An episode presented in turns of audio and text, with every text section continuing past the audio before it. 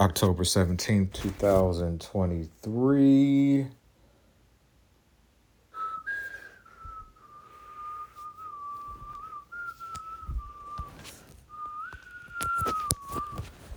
Let me go ahead and put on. Oh, no, never mind. I might do some tickety talks. about the way artists were treated and to reclaim sort of the art by the artist. Since then, you know, around the late 90s, we saw the establishment of the, the Artist Coalition, for instance, all this dialogue taking place. Did you feel you were alone back then? And did you feel you had something to do with this dialogue taking place now amongst these artists?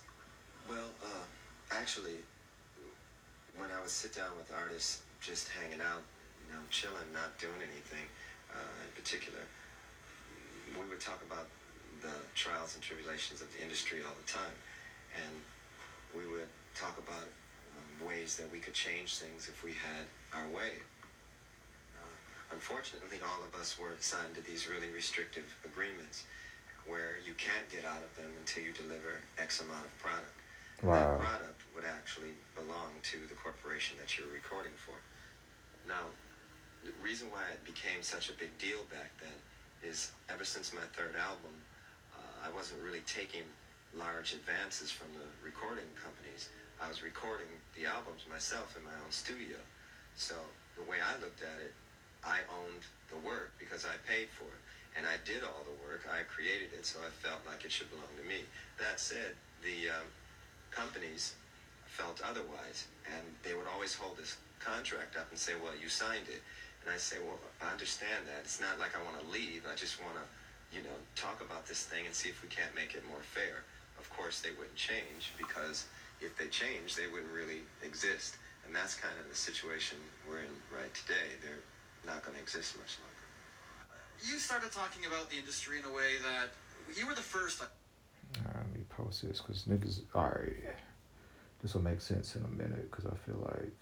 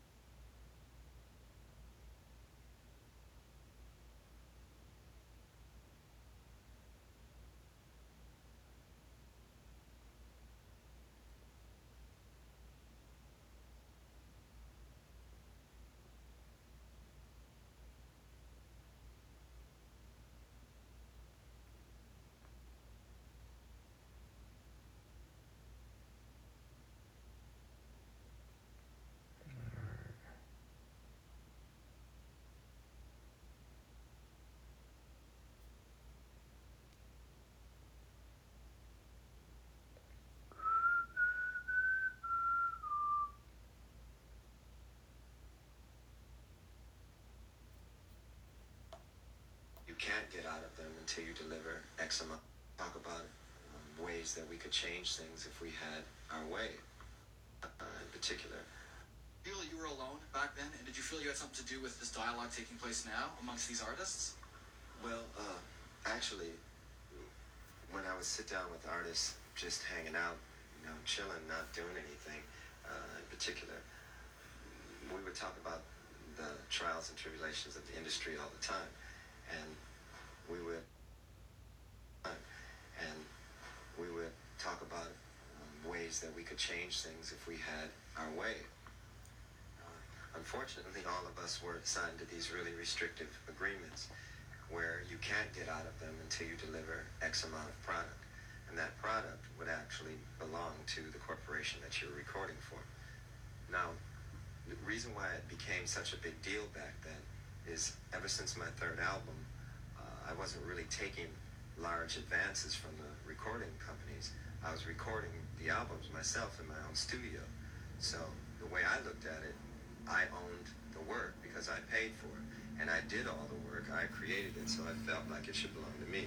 That said, the um, companies felt otherwise, and they would always hold this contract up and say, "Well, you signed it," and I say, "Well, I understand that. It's not like I want to leave. I just want to, you know, talk about this thing and see if we can't make it more fair."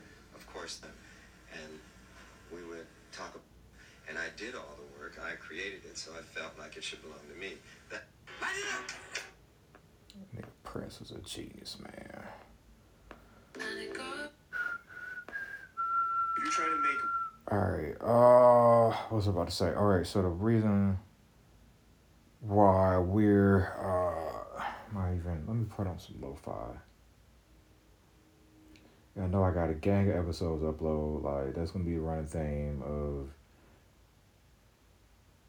Um.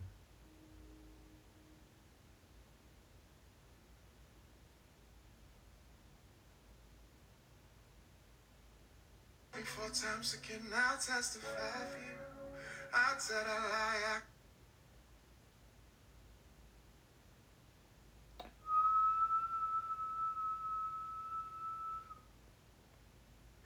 So let me get this straight. I'm a bitch because I didn't wanna. All right.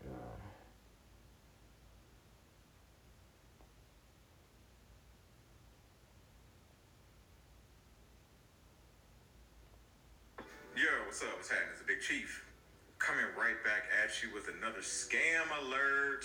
Now, before I do, let me go ahead and tell you my credentials. I have a master's degree in social work with a concentration in clinical therapy. I am also a tri-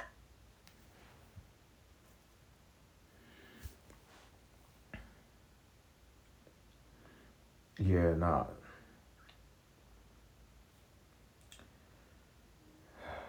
Save your money. Save your money. Save your money. Um, I hate seeing all these scams in the mental health and healing space. I mean, everything in life is a scam, but this is, yeah, this is definitely one of them. Oh, oh yeah, BetterHelp is a scam too. Like they overcharge for therapy. Like you're supposed to get help, but I met somebody that like they're being charged two hundred dollars a month.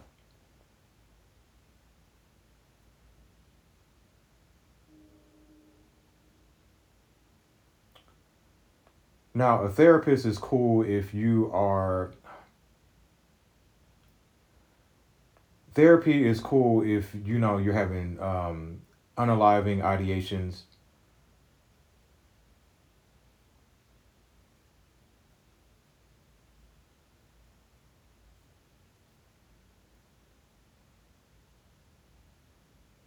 Or if you just need like outside help from a trained professional about like kind of getting your life in order. But once you get past that, you can literally just pick up your phone and talk into the voice notes and just talk about trauma and talk about all the things that have happened in your life.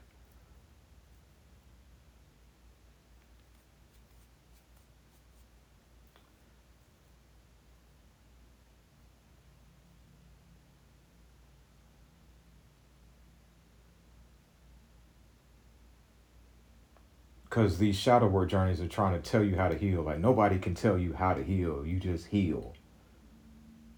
You're welcome. save your money. Save your money.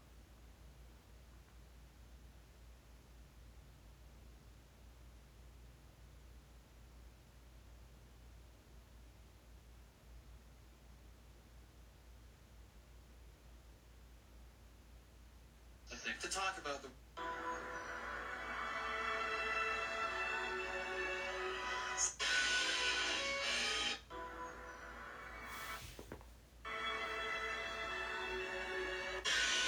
I know your mind almost as well as you know your own. My sole purpose is to help you understand it better and to bring you to a better place in your life. Of course.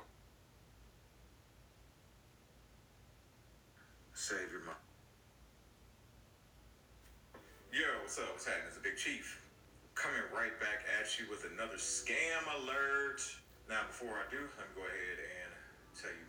Credentials. I have a master's degree.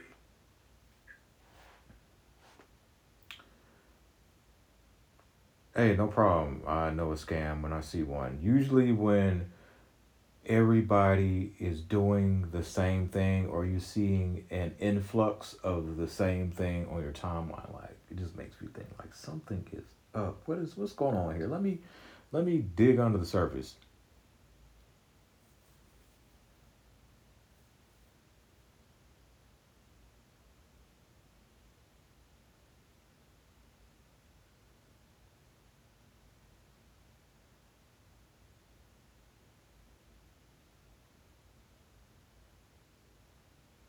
And I've gone through therapy. Um, I've gone to school for this, so I do have a little bit more tools than the average person. Uh, but I'm here to tell you, like the best, one of the best forms of like healing and figuring stuff out is like art, um, and then also just talking about life, like sitting down and saying, "Hey, yo, um, this thing happened to me, and it is affecting my life." And when you talk it out and you listen back to it, you're like, "Oh, okay, here are the ding, ding, ding, ding. Here we go." So there you go. Save your money. Pull out your voice notes. Just talk about your life. Hey, no problem.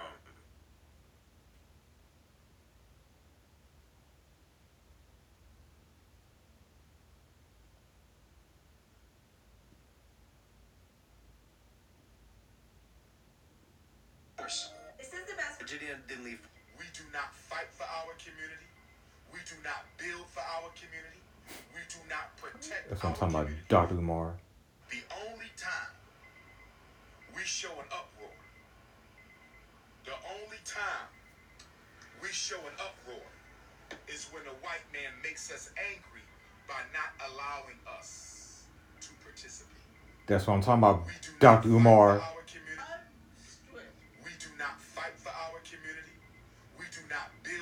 Community. We do not protect our community.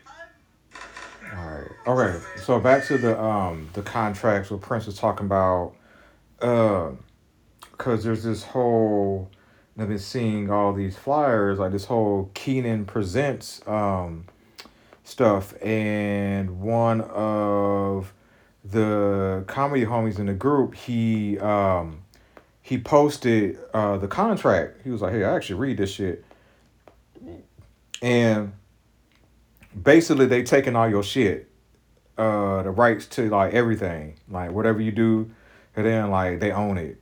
Um and so um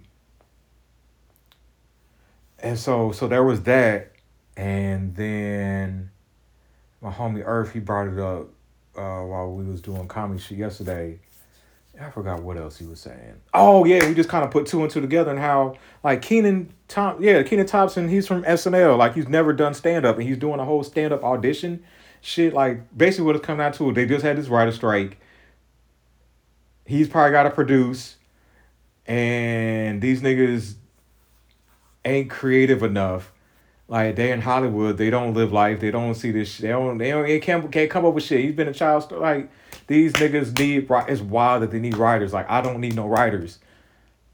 And so yeah, and then when I went to comedy hype, um, it'd be funny.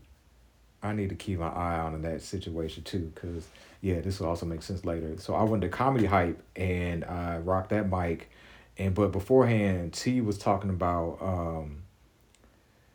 Um. Yeah, she did. Kenan presents. And I kind of let her talk, and I kind of was all like, "Yo, what's the end game? What is y'all auditioning for?" And she was like, "Yes, like." I can't remember exactly what she said, but basically it wasn't like a solid answer like, hey, here is either you get a cash prize or you get a spot on like this show or you get a job or some shit like that. Um and I was like I was like, oh, okay, this shit is a scam. Okay. And it's just annoying because like motherfuckers scamming our own people, dog. Yeah, didn't at least say that. Like, hey, yo, write a strike. I need people to like, hey, come right. You know, we need help. These motherfuckers, man. I know I'm taking the hard route, but it's the fulfilling route. Um, and then so at comedy night, um, it was funny because um, was it the light skinned nigga Daniel? He was, I was, we was kind of talking, we was just chopping up beforehand, and I think I, it was like the Indian girl. We was, she, she was thrifting. She had been thrifting. I was kind of joking. I was all like, yeah, all the hoes be at fucking, um, the Goodwill. And he was all like, well, I just go just to go. I was like, oh, nigga, what's up with this nigga? This nigga might be gay. Um,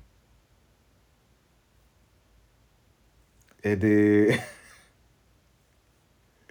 I don't know, man. And then I brought up an old girl, yeah, Tasia is her name. She an Indian chick, little cute little Indian chick, and she um. She was talking about. She asked us what we did all day, and I guess pretty much she needed a job, and so I was just like, I was like, oh shit. I was like, hey yo, um, holla at, cause I asked her what her degree was in, and she was like neuroscience or something. I can't remember some science shit.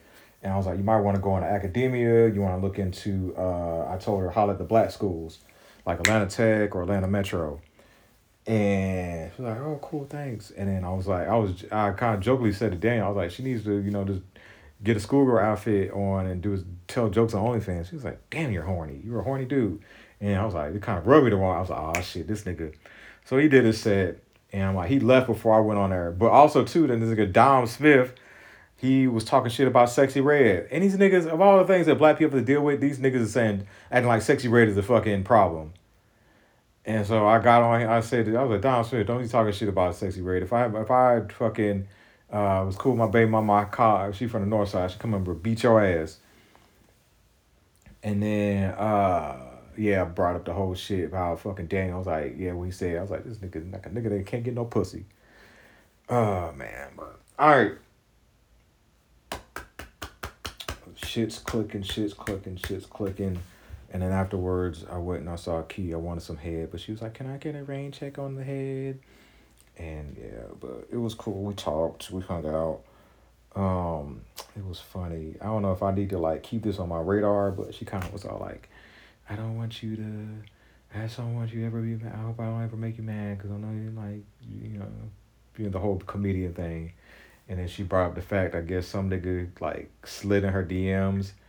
Um because talk about her uh, uh,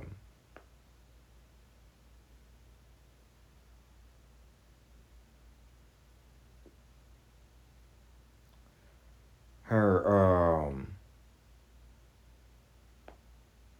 her yeah for her class reunion shit so we'll see which i can't say shit because um, I'm over here fucking her, fucking Tamika, and um, supposed to be hanging out with um, um, Simone tonight. So, uh, all right, cool. Is there anything else? No, that's it. All right, I'm out. Holla, peace.